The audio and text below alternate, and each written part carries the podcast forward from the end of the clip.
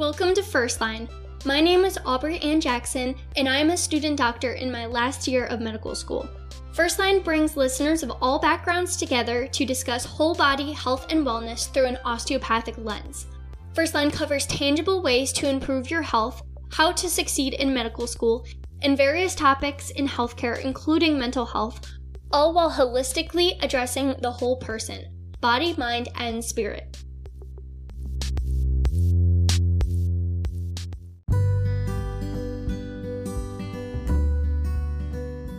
This podcast is for informational purposes only. This is not intended to be a substitute for medical advice, diagnosis, or treatment. I encourage you to seek the advice of a physician, a DO, or an MD with any concerns or questions you have about your symptoms or medical conditions. Hello, welcome again to First Line. This week I'll be discussing different types of psychotherapy. That is a follow up to last week's episode. So, if you haven't already, I would recommend listening to that episode. I discussed supportive psychotherapy, which also is known as counseling. I discussed behavioral therapy and cognitive therapy, as well as the combination of these two, known as cognitive behavioral therapy or CBT. I also discussed motivational interviewing as well as group therapy, family therapy, and couples therapy. So, those are all really common types of therapy, and this episode I'm going to get into a few of the other types that can be used. So, the first one I want to discuss is called interpersonal therapy. And this type of therapy focuses on interpersonal relationships, especially ones that are problematic. Interpersonal therapy can identify those relationships and also analyze them. Really, the therapy works by improving communication skills as well as self control so that the individual can properly approach these problematic relationships in their life. Interpersonal therapy also uses a medical model, and this refers to looking at mental health conditions the same way that we look at any medical condition like diabetes or hypertension. So, viewing the depression as a disease process that is distinct from the person. So, differentiating between having depression and in being a depressed person. It doesn't have anything to do with you, it's a disease process. And it seeks to identify different connections between this disease process and different life events. So, an example of this is with eating disorders. Eating disorders is a great example of how interpersonal therapy can be used effectively because often eating disorders have been tied to problematic relationships, especially with teenagers and young adults with their parents, and whether their upbringing was uh, too rigid or too chaotic. The rigid upbringing is associated with anorexia nervosa, whereas the chaotic upbringing with a lot of problems and a lot of chaos is linked with bulimia nervosa. And you can see that with these eating disorders, there is a connection often with different life stressors and the progression of disease. Often, eating disorders reflects a certain coping mechanism and the body and the brain's response to life stressors, in addition to potentially an underlining susceptibility. But a lot of times, the eating disorder is really brought about by different trauma in their life and things that really affect the individual. So, interpersonal therapy is very helpful for this population. Another population that it's helpful for is people with depression because different life stressors can also impact how severe depression is. both depression and eating disorders can have a long term effect on someone's life with relapses and recurrent episodes. And these recurrences and these exacerbations are often tied to different life stressors that can bring back the symptoms and the struggles that come with it. And with depression, you can also imagine that having problematic interpersonal relationship in one's life can also impact uh, depression, either causing it, exacerbating it, or providing a barrier to proper treatment and remission. So, the next type of therapy I want to discuss is called dialectical behavioral therapy. This type of therapy focuses on teaching coping mechanisms and teaching skills such as relaxation and mindfulness.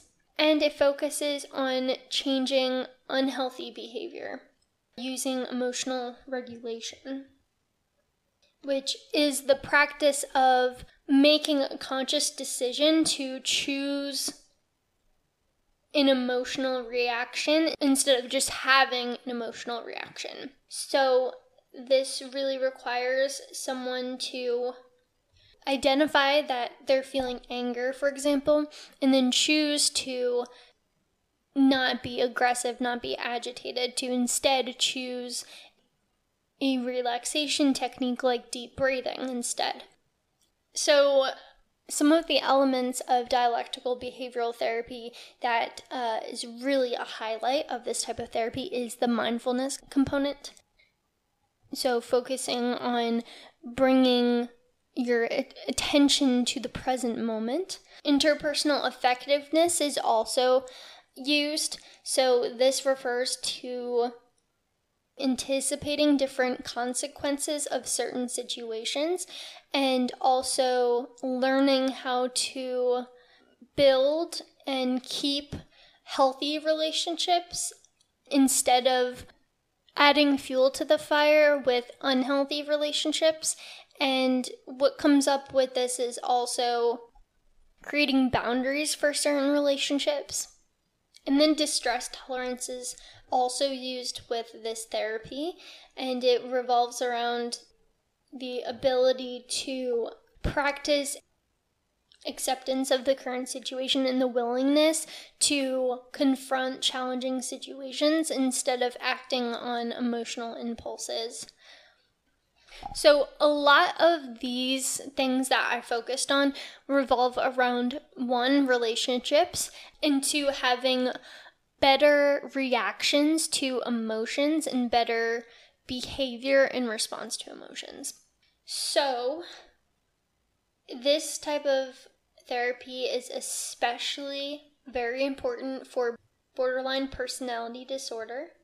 It is one of the personality disorders that I have talked about in more detail in a past episode in my series on personality disorder, so I really encourage you to give that episode a listen.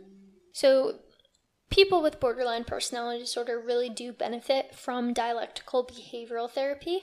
Another group is anyone that has past trauma, whether that is PTSD or not. Many times people will have unhealthy coping mechanisms and they might have trouble with boundaries and they might have trouble in their interpersonal relationships throughout their life, whether it's healthy relationships or unhealthy relationships. They have problems in both. And those people do benefit from dialectical behavioral therapy to work through those conflicts, in addition to working through their trauma and processing that. People with eating disorders can also benefit. People with depression can often benefit from this type of therapy. Okay, the next type of therapy is called psychoanalysis. And this type of therapy focuses on having an individual be aware of different feelings and past events that they may have repressed in their mind. And this means that it is subconscious, so they can't retrieve it from their memory, whether that was trauma where they dissociated themselves during the experience. They cannot think back, they just don't have memory of it that they can actively retrieve.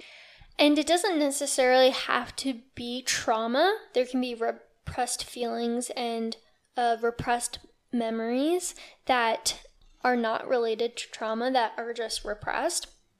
So, psychoanalysis aims to resolve some of these conflicts that remain in the subconscious and that can't be actively retrieved.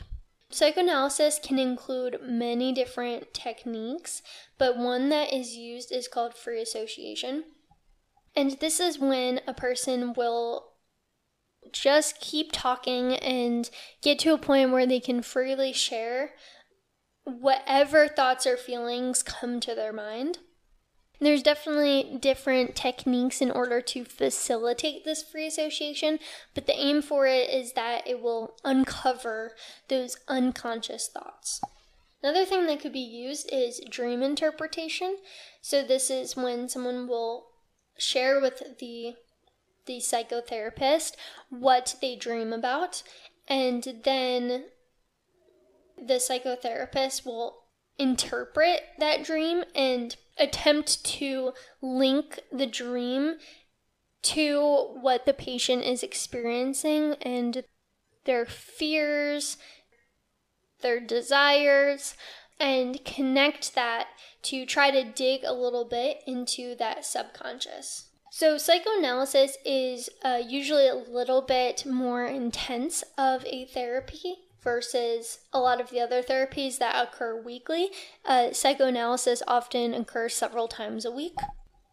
And thinking about the types of people that would really benefit from psychoanalysis, I I think first about personality disorders where uh, you you would potentially have a lot of experiences that are repressed and a lot of feelings that are repressed. Uh, please go back and listen to my series on personality disorders, and you'll know exactly what I mean. I especially think of the personality disorders that do have a hard time forming meaningful relationships in their lives. Many of the personality disorders could really benefit from psychoanalysis. Other groups include people with anxiety, people with depression, and it can even be used with people that don't have any mental health condition or personality disorder, and they're just experiencing a period of time where they're under a lot of stress and they have things that are being repressed and they may not have any good outlets to talk about it. I'm glad that now mental health is being destigmatized, and that includes uh, taking mental health breaks and not really requiring any sort of diagnosis in order to take care of your mental health and seek therapy. So I think that that is really great. So I don't want to disclude that that anyone could potentially benefit from psychoanalysis. Especially if you're going through a really hard time and you feel like a lot of your feelings are being repressed because even with the destigmatization of mental health, sometimes it's still hard to reach out to people and find someone that you can talk to. Loneliness is a big problem, especially during COVID. So it's sometimes hard to find that outlet. And so, even just the technique of free association makes a big difference to just be able to talk through everything and have someone to reflect with you on what is going on and really pull out what is in your subconscious. So, the next type of therapy is called psychodynamic psychotherapy. And this type of therapy focuses on encouraging the development of insight into one's experiences.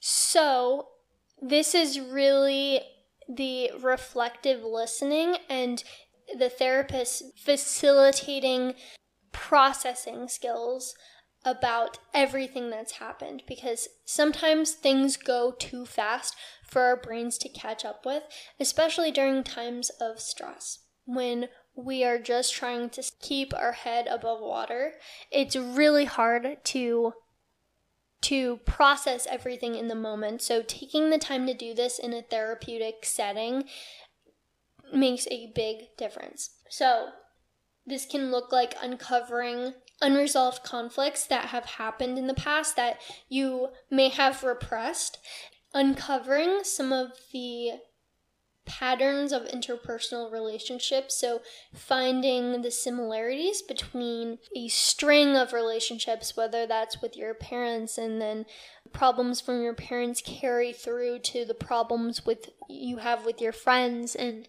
those problems then carry on to problems that you have with a significant other and eventually those problems then progress into your relationship with your kids. So it's finding a pattern between all of these things, and it doesn't necessarily have to go in that order. That's just an example of how things can trend through your life. And a lot of times, different unhealthy relationships gets passed along instead of taking a moment to reflect and stopping behavior and patterns in their tracks and making a conscious effort to change them. And that's really hard to do on a personal level on your own. That's why we have psychotherapy. It's something that would be really hard, if not impossible, to do on your own. So, psychodynamic psychotherapy focuses on developing the insight and then also seeks to change the current behaviors, changing feelings, and changing thoughts in order to interrupt those unhealthy patterns and to really learn from the past in order to influence the future.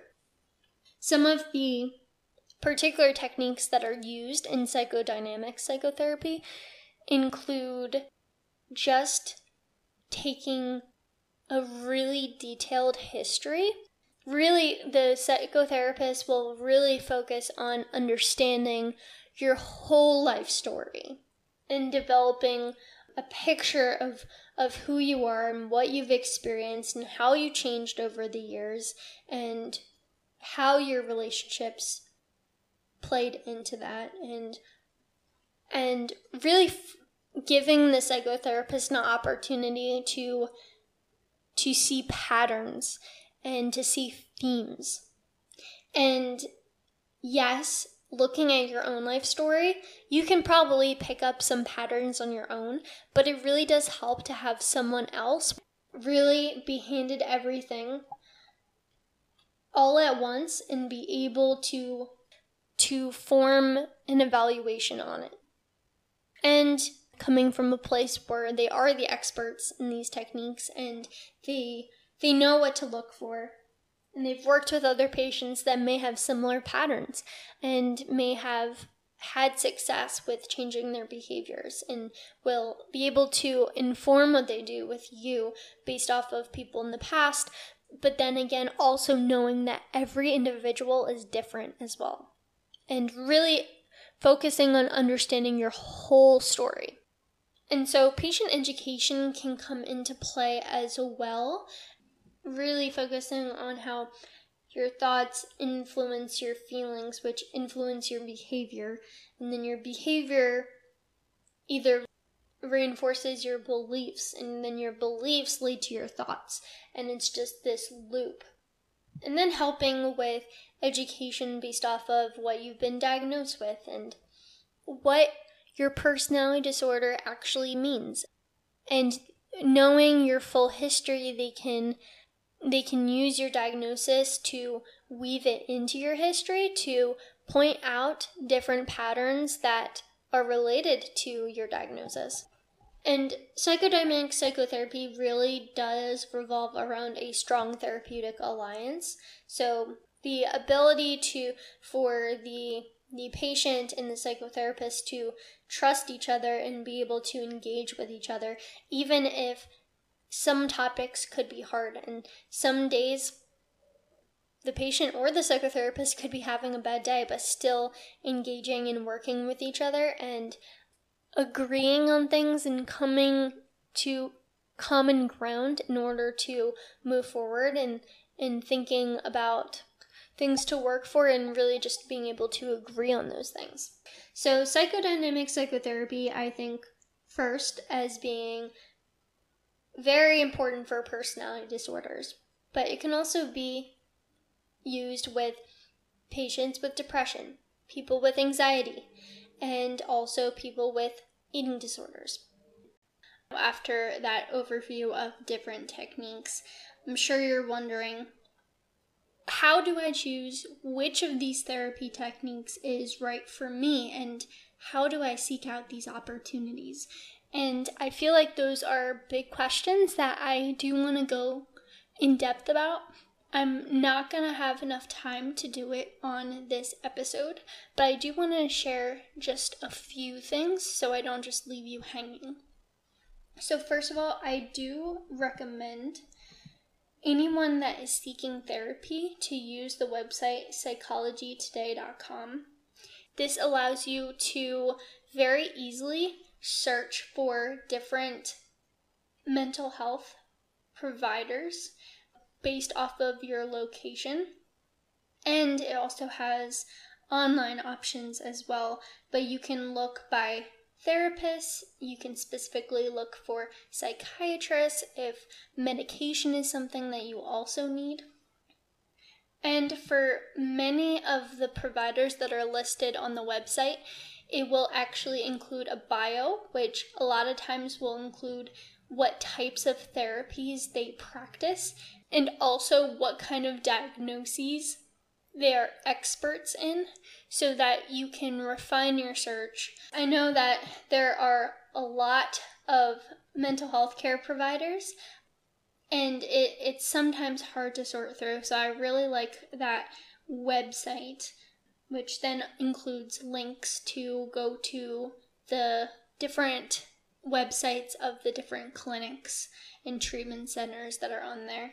Uh, they even have uh, some resources for finding support groups as well for for group therapy. Uh, so definitely encourage you to use that website. And I would just also give kind of an overview. A lot of these types of therapy can be practiced by a range of providers that include counselors, therapists, psychologists, and psychiatrists. Many of the techniques I discuss can be practiced by any of those health professionals. It really does depend on a provider's own training in that specific type of therapy. And I know that there's a lot of providers that have a bunch of different letters after their names, and it sometimes is is hard to uh, differentiate between them. But CBT is an example of something that is often provided by counselors and therapists, but is also performed by psychologists and psychiatrists. And then psychoanalysis. That is classically more performed by psychiatrists and psychologists. So that technique is a lot harder to find than some of the other techniques. And it's just not used as often as some of the other techniques. I think CBT is the most popular from what I've seen. So that type of therapy is not readily available because it's still hard for a lot of people to find openings for appointments, but it is the most widely available therapy that there is because there is more practitioners engaged in that. So if you see someone with an MD or a DO next to their name and they're a mental health care provider, it is likely that they are a psychiatrist. But usually a referral would be made, and usually a practicing DO or MD that practices psychotherapy is most likely going to be a psychiatrist. And then if someone has a PhD next their name, this usually means they are a clinical psychologist. So they also have their doctorate. However, they are not a medical doctor. They are not a psychiatrist. They are a psychologist. And they use a lot of the same techniques as psychiatrists And sometimes they can even prescribe medication in some states. However, they are not medical doctors. They did not go to medical school and they did not go to residency either. So it's just different training. And then someone that has LPC next their name, this is going to be a licensed professional counselor, and they can also provide a lot of these therapies, including CBT and psychodynamic. If you see LMFT, that means that they are a licensed marriage and family therapist. And counselors and therapists are pretty similar in that they do provide a lot of different types of therapies. They just have different training than a psychologist with a doctorate degree and a psychiatrist with a medical degree. So I hope that is just a little glimpse of what I hope to talk about in a future episode, which would be exploring more of the specifics between what to look for and when to seek certain professionals over others and when to look for certain types of therapy over others. But occasionally uh, your your doctor may refer you to therapy but usually it is going to be you yourself contacting different clinics. So it really does put power in your hands as far as what type of care you'll receive. Um, so you have choices to make, and I think a lot of times people don't know what the right choice is. And I'm not here to say that I know what the right choice is, but I think there is an education gap in that sometimes people don't even know what to look for. And there's a lot of acronyms that I'm still learning, and a lot of different uh, therapy techniques that I'm still learning too. So I am just trying to share some of the knowledge that I've been gaining in order to help you all, whether you are seeking therapy yourself or someone you know is seeking therapy, or maybe you just you don't have a mental health condition, but you're going through a crisis right now and would really want someone to talk to about, then I hope that this is helpful to you in order to perhaps encourage you to finally reach out to a clinic or to to just help you in the process of deciding on these specifics. So, thank you so much for listening and I will see you next week.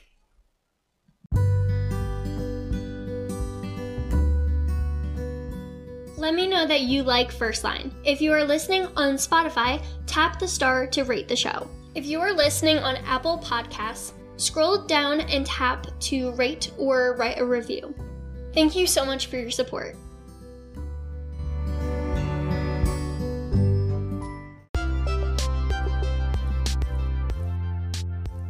You can follow First Line on Instagram at First Line Podcast or on Facebook, facebook.com slash First Line Podcast. Stay tuned for a new episode every Monday.